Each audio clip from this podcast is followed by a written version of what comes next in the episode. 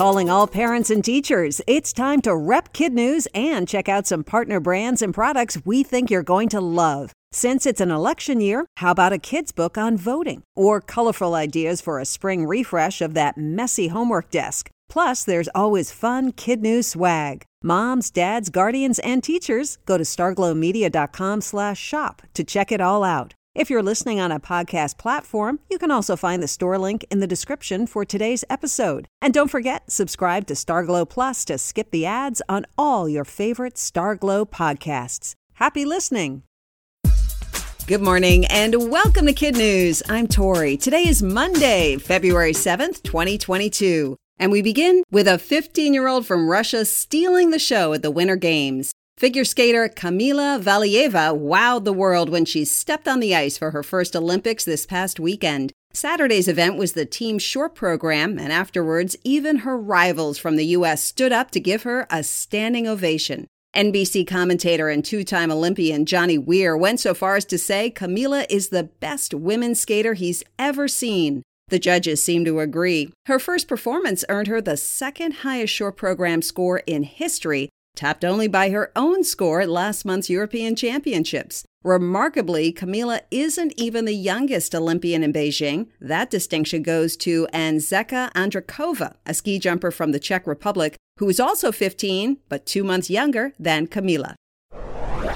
Queen Elizabeth is now the longest reigning head of state in British history. Yesterday, she celebrated 70 years on the throne, a position she's held since 1952 when she was just 25 years old. In the years since, the Queen has outlasted seven popes, 14 U.S. presidents, and 13 British prime ministers. And while this February marks the official anniversary of her ascension, the real royal hoopla for her Platinum Jubilee begins on June 2nd, when there will be four days of parades, pudding contests, plane flybys, and parties. The Queen, also being a master of messaging, was keen to make the most of the attention she received this past weekend. In a statement outlining the future of the monarchy, she told the world that when her son Prince Charles becomes king, she would like his somewhat controversial second wife to be known as Queen Camilla.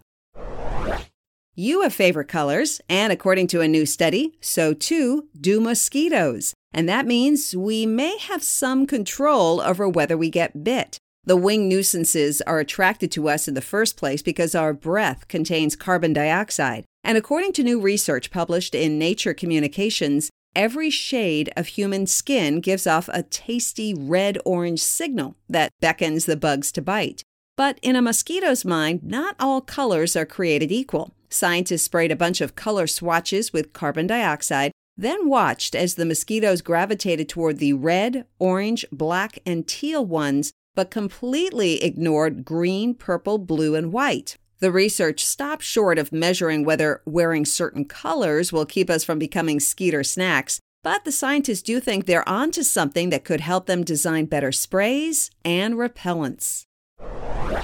It may be time to rethink the old saying, cash is king. According to NPR, the United States government is mulling the future of money and whether to take our dollars digital. The U.S. would still mint coins and print bills, but it would also issue another option known as CBDC, Central Bank Digital Currency, which would be stored in apps or digital wallets on our smartphones. We'd then use it to pay for things the way we do with Venmo or Apple Pay. A new study from the Federal Reserve shows that the technology could process 1.7 million transactions per second, which is reportedly more than two and a half times what some credit cards can handle. While it's a game changing prospect, the U.S. would not be leading the way. China is already taking a digital currency on a test drive, and India is about to.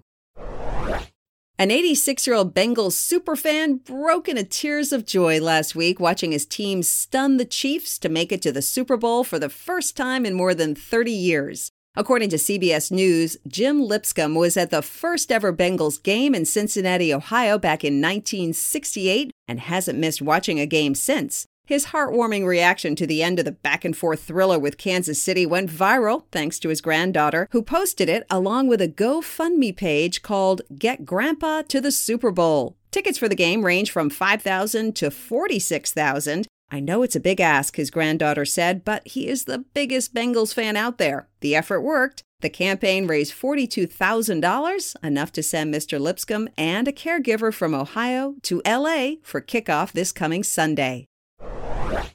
That's it for Kid News. Now, today's Kid News quiz. How old is the Russian figure skater turning heads in Beijing?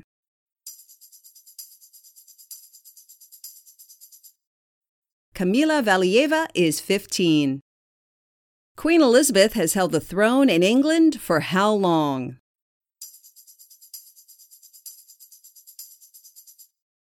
Seventy years. Mosquitoes seem to have preferences about what?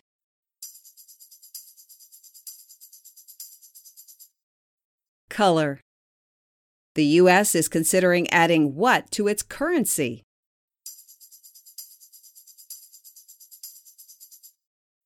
A digital dollar.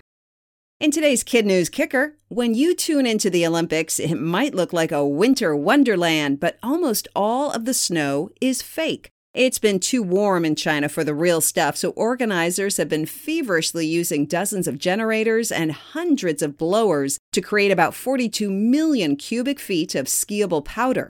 According to a report from London's Loughborough University, the Games in Beijing will mark the first time Olympic athletes will compete almost entirely on artificial snow. Before we head out, it's time to recognize our teachers in their classrooms, starting with Miss Sylvia at Water's Edge Village School in Corolla on the Outer Banks of North Carolina. To Texas for Mrs. Thompson, Mrs. Rachel, and Miss Zona at Ouida Bailey Middle School in Royse City, and Miss Jordan and her Hudson Hornets at Bonner Elementary in Hudson. Mrs. Donegan and her Lions at Washington Irving in Durant, Oklahoma, and Mrs. Meta Penningen at St. Charles in Newport, Michigan. Thanks for listening. Please consider a donation to keep us on the air and ad free, and we'll see you back here for more kid news tomorrow morning.